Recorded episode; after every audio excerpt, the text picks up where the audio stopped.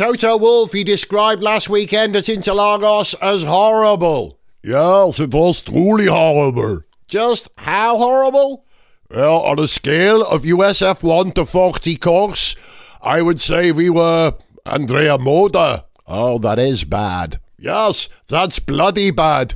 And as Lewis said, as soon as we can get rid of this goddamn W14, the better. It is bleeding terrible. But you know what they say, Toto? If it bleeds, you can kill it. I'll do the Schwarzenegger jokes if you don't mind.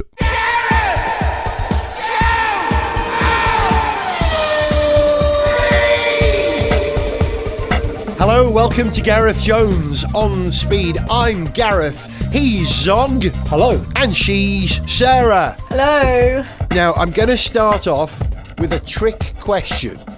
Did any of us three watch the Brazilian Grand Prix this weekend? No, I watched another Grand Prix. I watched the Sao Paulo. Yes, quite right. Yeah, nobody watched the Brazilian Grand Prix. I think for the second time in two years, it was branded the Sao Paulo Grand Prix. And as the only race in Brazil, that strikes me as being a bit odd. I don't know. Any guesses, either of you, why that might be? Uh, no, I was hoping you were going to tell me actually, because like you, I was wondering why are they being so insistent that this is the Sao Paulo and not the Brazilian Grand Prix? Usually, when you have the situation of a race in a particular country being named after you know, the region that it's in or the city that it's in, it's because, yeah, as you were hinting at, there's more than one race that year in that country. Yeah. So one of them is the German Grand Prix, and the other is the European Grand Prix. Or uh, Yeah. uh, we've had this in Germany, in the UK, in other countries, but there's only one race in Brazil this year. So what's going on? I would guess it's something to do with a local government or regional government kind of initiative branding, maybe that you know they're keen to push Sao Paulo as a tourist destination or just you know boost the region generally. And if you've got a Sao Paulo Grand Prix, that's going to help to do the trick. That would be my instinct. That would be my answer too. I think Zog. I think Yeah. it's just branding. Yeah. I mean, it's, they don't say the Melbourne Grand Prix. Yeah. They say the Australian Grand Prix, but then they have Azerbaijan and Bahrain. It's just yeah. I'd say it would be branding because each Formula One, they all have their own. I guess marketing the team. The, the actual Grand Prix itself have their in-house team that you know helps promoters. That's what I was going to say. Yeah, of course. Yeah. Yeah. I reckon you're both right. My guess is that the national government of Brazil, because pretty much every race in the calendar, except I think Britain and maybe one or two others, has some kind of funding that comes from national government. But I reckon the reason why it's not the Brazilian Grand Prix is that the Brazilian national government haven't put money in. But Zog, like you said, the regional government of Sao Paulo, the city and the region, have invested money in it, and therefore they want their return. Oh, we want to call it the Sao Paulo Grand Prix. And curiously, there was someone, hmm. a pal of Tycho's here when we were watching the race on Sunday, and they said, Where are they? Where is the race? I said, Oh, it's in Sao Paulo. And they said, Oh, one of the most dangerous places in the world. So, yeah, maybe Sao Paulo are trying to say, No, it's not a violent, dangerous place at all. We have Formula One here. It's upmarket. It's perfectly safe. Hmm. Maybe that was it. Who knows? Who knows? But once again, we had another sprint weekend, the final sprint weekend of the Grand Prix season, which, if you add up all the sprint races and the, was it 24 Formula One races? That's 30 races to watch this year, which is pretty much double what it used to be, I don't know, 15 or even 20 years ago. And I know I say this every time on the programme, I really struggle to find time to watch the sprint and the Grand Prix over the weekend. You know, if practice is on, I can have that on in the background and I'm working on my computer. If something intriguing happens, I can pause for a minute. But a race requires your full attention. So I have to make the choice. Do I stop working and watch the sprint or do I continue working? Something has to give. And this is me, one of us, a hardcore F1 fan saying, Oh, I haven't got time to watch all the races. Yeah, but I would argue that the sprint race is about the right length that you can, you know, if you get your timing right, you know, you can have your lunch during the sprint race, for example. You know, Yeah. there are ways to work it into your day if you're a little bit creative. I can't even remember what happened in the sprint now. I take a guess.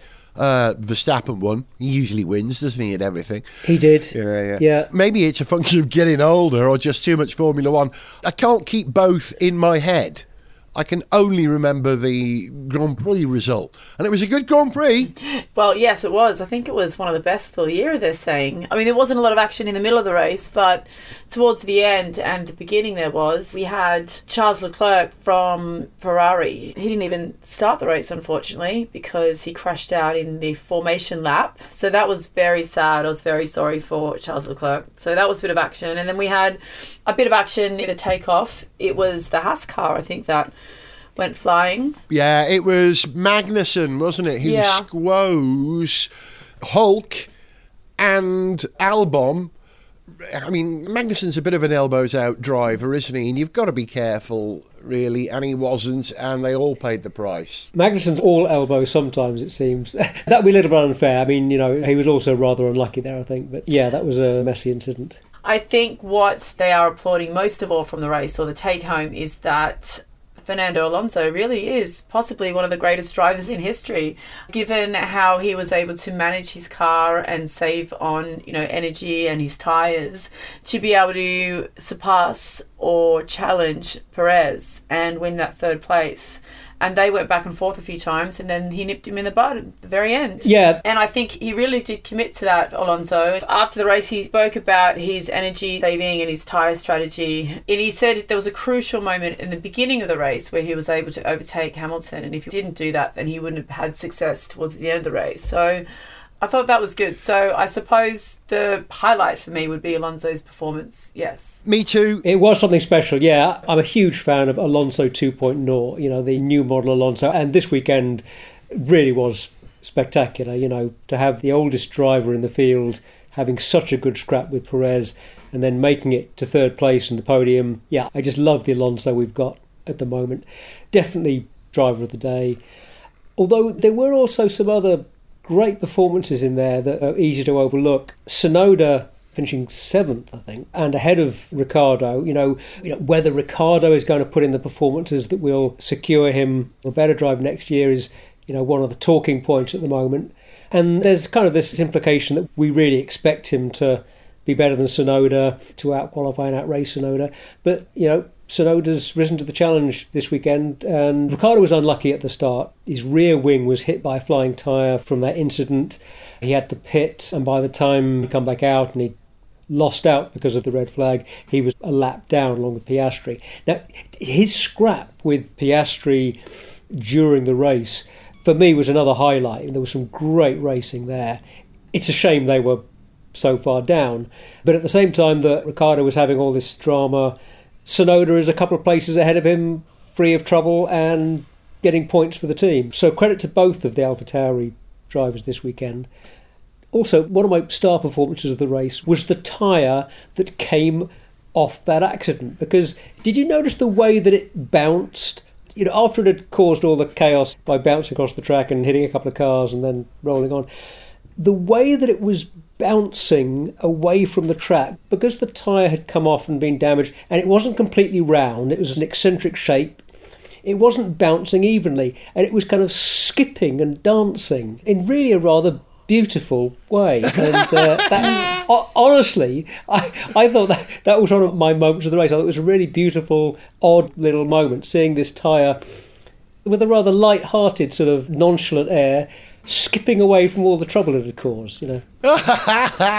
well, mad props, as the young people used to say, to Danny Ric for doing his level best to try and predict where that eccentric tyre was going to land. You saw him weighing it up from his point of view, the onboards, and then just jinking slightly left, but it still got him. It just clipped his rear wing. And I was Yeah, describing to someone here how light Formula One tyres are. I remember going to McLaren's headquarters in Woking 25 years ago, I think it was now, um, being told, oh, look, there's a couple of Formula One wheels and tyres.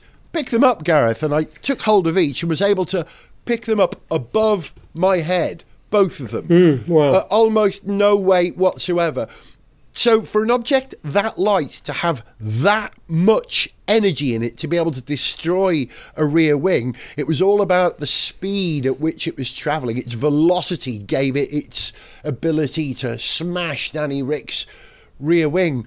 And uh, scary stuff, you know, they work hard, don't they, to keep wheels attached to cars with tethers. But if the tyre breaks away from the wheel, there's not much you can do about that. I'm wondering if F1 might look into that in future as a potential danger spot. You might be right there. Maybe the rims, the, the design of the rim could maybe be a little bit better in terms of retaining the tyres hmm. in incidents like that. Because we've had tyres come off while wheels were still fixed before.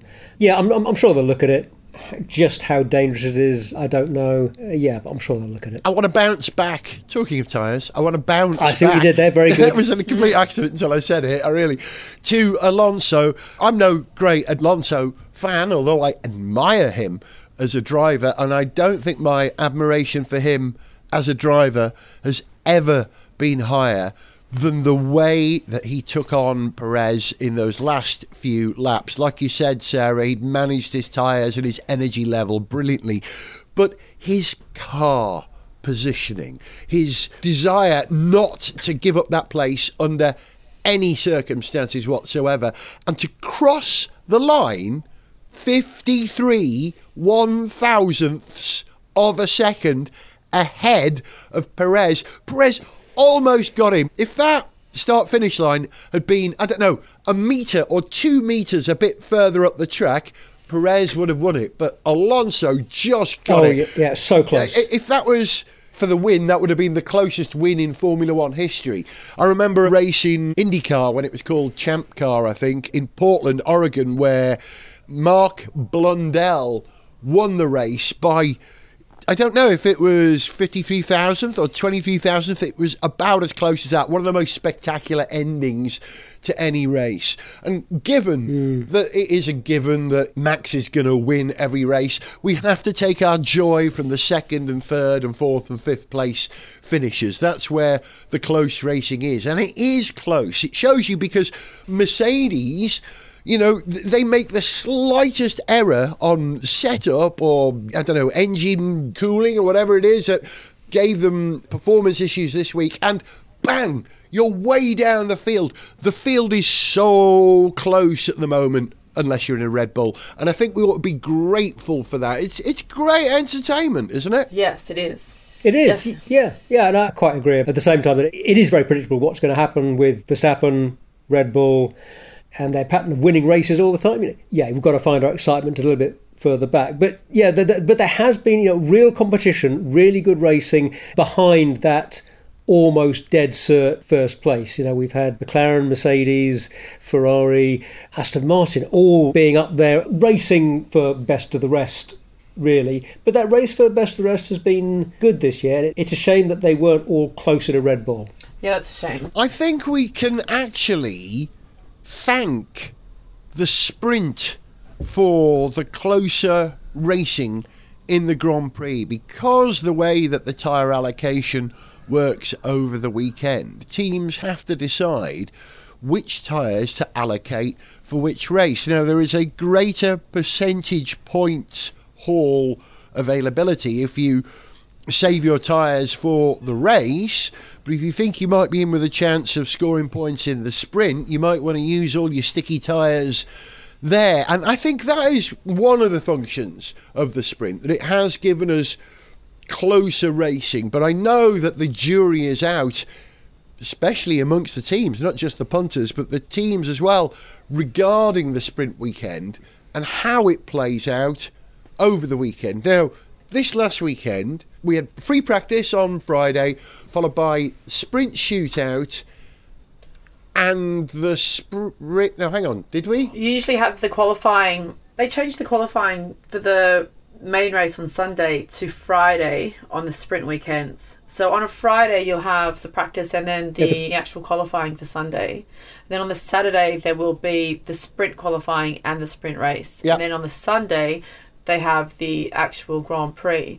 Now the sprint race, I think you said earlier, Gareth, it's really hard to watch it all on the weekend if you're a you know sit at home viewer on the other side of the world and i think i said it last time it really is for the benefit of the people coming in through the gates Yeah. so they get more for their you know weekend sitting in the grandstand than just qualifying in the race they'll have like a whole i guess smorgasbord of you know what they can absorb all formula one over the weekend on site Yeah, you're right. It's great if you're there. I'm just checking. I made some notes. We had Grand Prix qualifying on Friday after free hmm. practice, with the sprint shootout and the sprint on Saturday, and then the race Sunday. But as they say in business, going forward, there is some discussion that the schedule in future will be the sprint shootout on Fridays, the sprint and qualifying for the Grand Prix on Saturday and then the Grand Prix on Sunday. Now, that makes a little bit more sense for me because I think you shouldn't have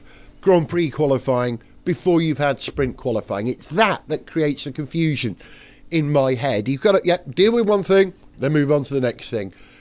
Maybe that's just my logical brain. That, that's how I see it. I think I can multitask just enough to cope with qualifying for a race on Sunday with both qualifying and the actual event for the sprint in between. Yeah, the t- tinkering to change those two qualifying sessions over.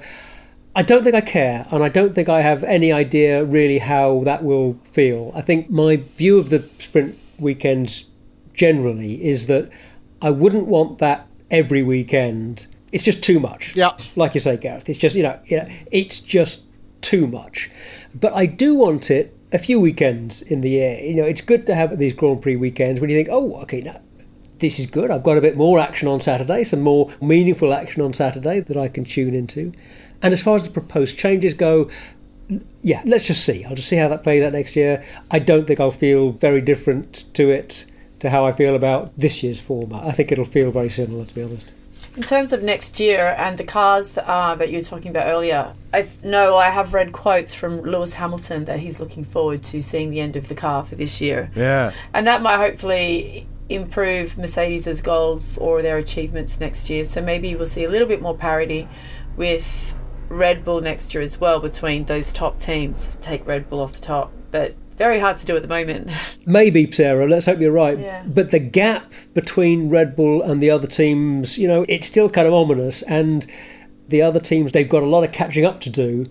And I don't think Red Bull have been working on this year's car for a while. You know, whatever they've been doing, all those clever aerodynamicists and engineers in the back room, you know, they've been working on next year's car, not working on this year's car, which a lot of the other teams will still have been doing further into this season. So, fingers crossed that the gap's going to come down. But I'd be surprised if Red Bull don't start next year very strongly. What's that you say? A team of people working on a car? You mean it's not all the work of Adrian Newey, who just imagines the car in a 30 second moment of clarity? Well, you know, maybe there's a Newey led hive mind of some kind. I'm sure Newey is key, is obviously, you know, absolutely central to the process there, but he's not designing everything. It takes a village to make an F1 car, a very advanced village. I like what you said a moment ago a hive mind. Does this mean that the design department is, in fact, the Borg? Of Formula One, and that Adrian Newey is the Borg Queen, just that sort of embodiment of the spirit. Um, but uh, similar things going on at Mercedes. There have been some personnel changes. They lost, or rather, Mike Elliott decided to walk, not from the Mercedes Formula One team, but from Formula One. He says, no, it's been too much of a toll over the number of years and it's getting a bit unpleasant and it's hard work, so he's walking. They had done a job swap earlier on where James Allison had come back in the role that Mike Elliott had been doing before. And James Allison's track record historically is very, very good, but as we've just discussed, it's not down to one person, is it? It's all down to the hive mind. Just bouncing back again, like that continually bouncing rubber wheel. I want to go back to poor old Charles Leclerc. Oh. Why am I so unlucky? Why am I so unlucky? Mate, you're not unlucky. You grew up in Monaco. You're probably a multimillionaire. You drive a Ferrari. You're largely quicker than your teammate. Your teammate's a lovely guy. You're not unlucky, but you are a DNS. And you don't hear that very often. DNS did not start. And it made me think we have DNS, did not start. We have DNF, did not finish. I think we ought to introduce a couple of other terms as well, like DDVW. Any guesses what that might stand for? No idea. DDVW. DDVW. Didn't distinguish. v- No, I don't. Y- y- You're more or No less idea. there, actually. Uh, didn't do very well. DDVW.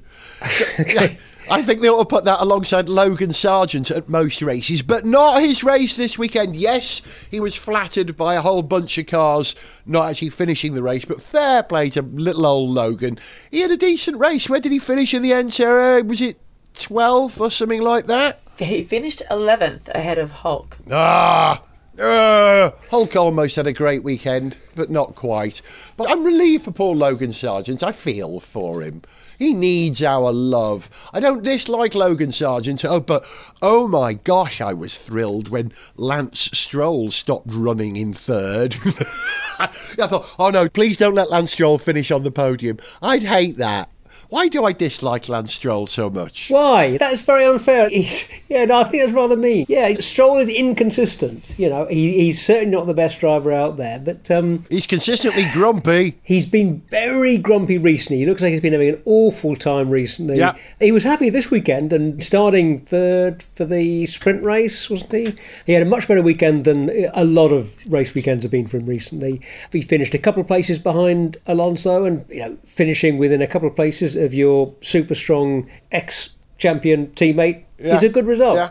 So no, no, no. Well done, Lance Stroll. We hope it makes you a bit less grumpy for the rest of the year. Let's see if the next Grand Prix will cheer him up. I know how you feel about the next Grand Prix, Zonga, but we're off to Las, Las Vegas, not hmm. Los, yeah. Las Vegas, in a couple of weeks' time. Sarah, have you seen the layout of the circuit? Have you heard about the plans for the Las Vegas race? I haven't, unfortunately. Do you know what they are? Well, the circuit doesn't look that well suited to overtaking and racing. It's certainly going to be a spectacle as they are racing down the strip. Then it's a bunch of right angle corners here and there. So I don't know if it's going to be a great racy Grand Prix, but I'm reckoning that there will be a lot of wall incidents, a lot of barriers, a lot of smash and crash. There'll be lots of yellow flags, which will bunch the cars up and hopefully give us a close ending and hopefully a chance for Alonso to shine again.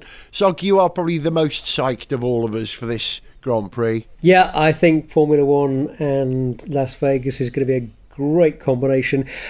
Not, as you say, because it's going to be the best circuit for racing, but for the spectacle, for the occasion. I can't wait to see how that plays out. Racing down the strip is going to be something else. It's going to be a fantastic looking race and a hell of an occasion. One downside, though, the race begins at 6 a.m. here in the UK, but at least your dad will be able to watch it, Sarah. It'll be 6 p.m. in Australia or 5 p.m., won't it? Yes, exactly. So I'm sure they get a huge following of viewing from Australia. But I think they do anyway. Formula One's quite big in Australia now. Yeah, mm-hmm. like you say, with two drivers on the grid and another one standing by. You mentioned the other week, but I didn't let you complete the thought, unfortunately. You were talking about Mick Doohan's son. Is it Jack? James? What's his name? Jack Doohan. Uh, Jack, Correct. Jack Doohan. Jack Doohan. Who's a lovely lad and be great to see him in F1. But for now, that's it for the F1 chat. Sarah, thank you for joining us. Thank you. My pleasure. Thank you for having me. and speak to you soon. Okay, bye.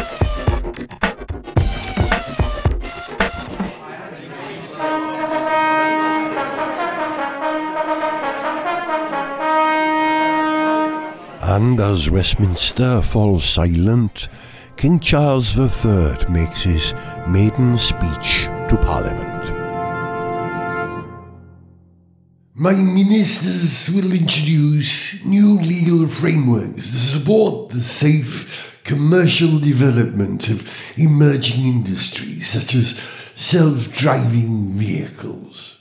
Comprehensive legislation will be drawn up for autonomous vehicles in order to prevent the UK falling behind other nations. Yes, probably places like, I don't know, Burkina Faso or Tuvalu. And if I may deviate slightly from protocol to comment, I must say that this is likely to be an absolute shit show of a process. Now, if I'm done here, I'm off. Um, I'm jumping to one of my Aston Martins, and if you don't mind, I'll drive the bloody rascal myself. Autonomous driving nonsense. Bloody hell. What are chauffeurs for? Gareth Jones on speed! Just as this year's Brazilian Grand Prix wasn't the Brazilian Grand Prix, it was the Sao Paulo Grand Prix, this year's Tokyo Motor Show wasn't the Tokyo Motor Show. It's now called the Japan Mobility Show. So that's interesting. It shows you how things are evolving in personal mobility, that we're moving away from entirely car ownership, but we're moving towards, you know, other forms of electric transport, bikes, scooters, hailing a ride, all that. But the thing about the um I was going to say Tokyo show, the Japan Mobility Show this year, was that it offered up some classic Japanese areas of excellence that are back. I'm talking specifically about three cars. We'll start with perhaps the least interesting of the three, and it's still an interesting car, and that is the new Honda Prelude. It's a handsome beast, isn't it, Zogger? Yeah, it really is. It's a real looker. Very, very sleek. Lovely eyes. It's a good, sporty coupe. The old Prelude, it was a pretty handsome looking car, I always thought. Yep. But not an award winner. It has lovely clean lines, and I like the little spoiler, the wing on the back. That sort of nice thin element at the very back. Very nice, understated. That is a nice touch.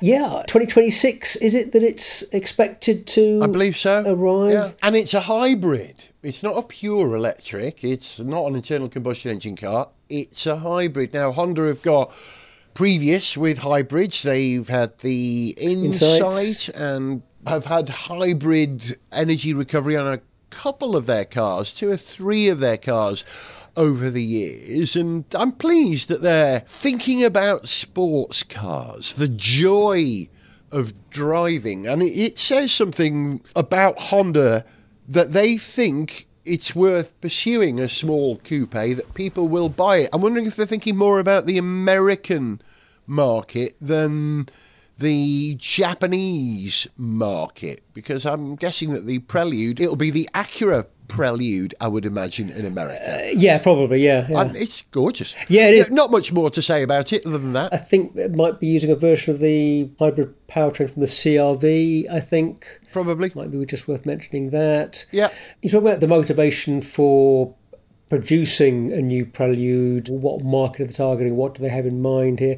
I wonder whether an element of this and this would apply to some extent both the other vehicles we're going to talk about i think. I wonder if there's an element of wanting to make the most they can out of the heritage that they have, a heritage of well known and well loved vehicles, and a desire to build on that at a time when, in the sector of new vehicles, largely electric vehicles, Chinese manufacturers are increasingly defying the expectations that oh they're going to be a bit cheap and rubbish and we don't have to worry about them. You know they are making very very good very attractive vehicles and it's tough competition and drawing on a reserve that you have of well loved names that you can develop on a new platform in a new vehicle is maybe a good strategy hmm, I think you've nailed it, Zog. I was about to say something similar. The the thing about the Japanese car industry in the last few years is that it's been slightly overlooked. Exactly as you said, all the new exciting EVs, sorry, not all, many of the new exciting EVs are Chinese, if not Korean. And these are the people that the Japanese motor industry has to compete with, and identifying a brand that is well loved, like the Prelude, will help them. You know, it's that trade off. Do I go for a new exciting brand like, uh, I don't know, Quavilage? You know, hmm, there all hmm. seems to be new brands being made up every week. Or do I go for something, a Honda or a Prelude? Do I know what I'm going to hmm. get for that? You know, they're relying on their existence as a brand rather than being a disruptive startup. Which brings me to the second of the three cars I want to talk about here, and that is arguably one of the most boring cars in the world that is no longer boring, and that is the 2024 model Toyota Prius. This is the fifth generation of the car. They call it the XW60, I believe. And I can't believe I'm actually saying this. It's beautiful.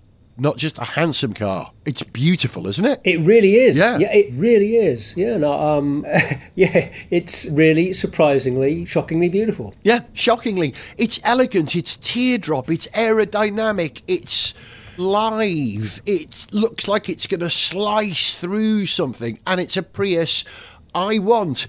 And I wonder if this is a fight back because the poor old Prius is so efficient, it's so useful for driving in cities where you can't drive pure internal combustion engine cars. It's become the de facto taxi cab, the Uber for absolutely everywhere in the world at the moment. And that has sort of killed it as a brand. It's made it seem really uncool. So I'm really pleased that this new car is taking the Prius somewhere quite different. And I was reading something the other week, forgive me if I remember this wrong, but I think I read it on Car Magazine that Toyota only sold something like 6,000 Priuses, Prii, in the UK last year. That sounds like a shockingly small number, and I don't quite understand why. Maybe it's just increased competition now from the huge number of EVs and other hybrids that are available. The Prius, when it was at its zenith, uh, perhaps in 2012, 2016, was probably outselling everything. You got some information for me, Zog? Well, how many did you say you think they sold in the UK? I think 6,000. Check that figure again. Okay. Because I think it's a lot lower than that. Wow, really? Was it 600? I think it's a factor of 10 lower. Yeah, yeah, yeah. I think Wow! That's astonishing. when I was doing a quick Prius facts check before we did this, I've got 563 in 2021. Wow! That's amazing and disappointing. That compares with a little under 18,000 Toyota CHRs in the same period. Ah. Which is essentially the same car. So that reflects Prius figures rather than Toyota sales figures.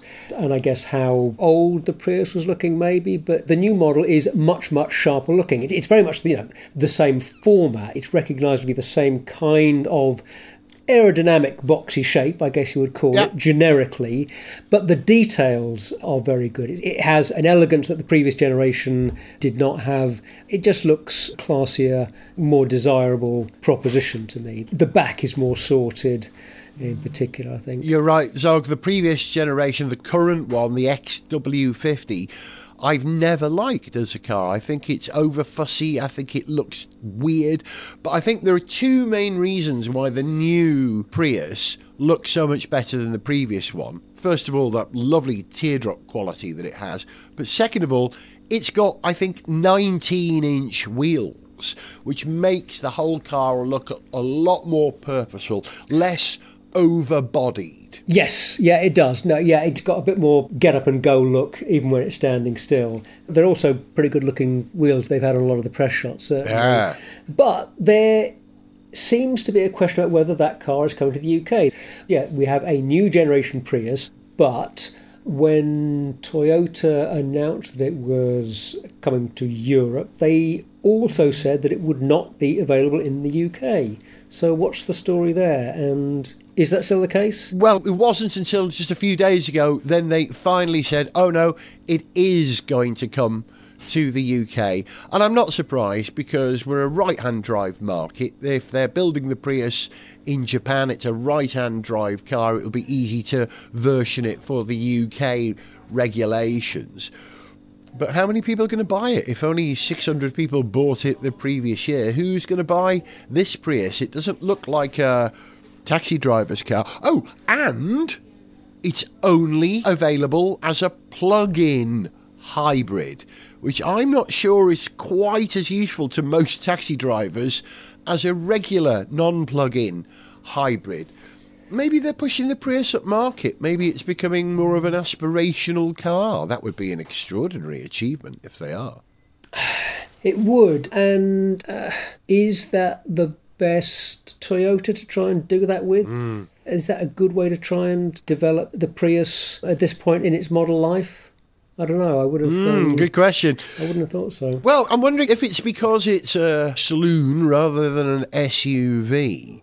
Are we going to see saloons become a bit more desirable? SUVs are seen as like hatchbacks now, the default version, but you go for a saloon, you're choosing style over functionality.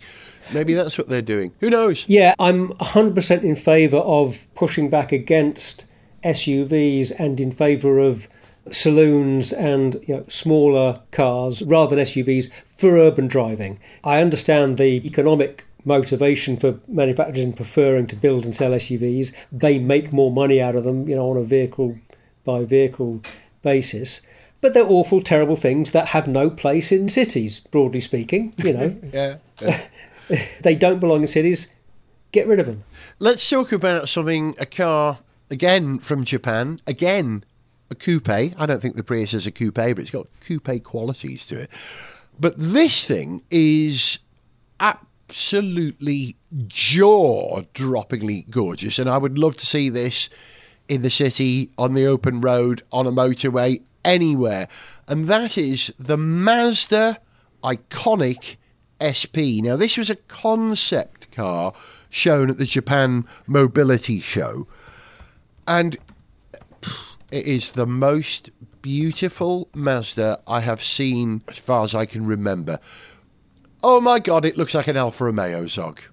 It does, no, absolutely, and it helps that the show car was in a lovely, rather Italian red. But yeah, no, it, it does. It looks like it could be an Alfa Romeo concept, you know, for a small, beautiful Alfa Coupe.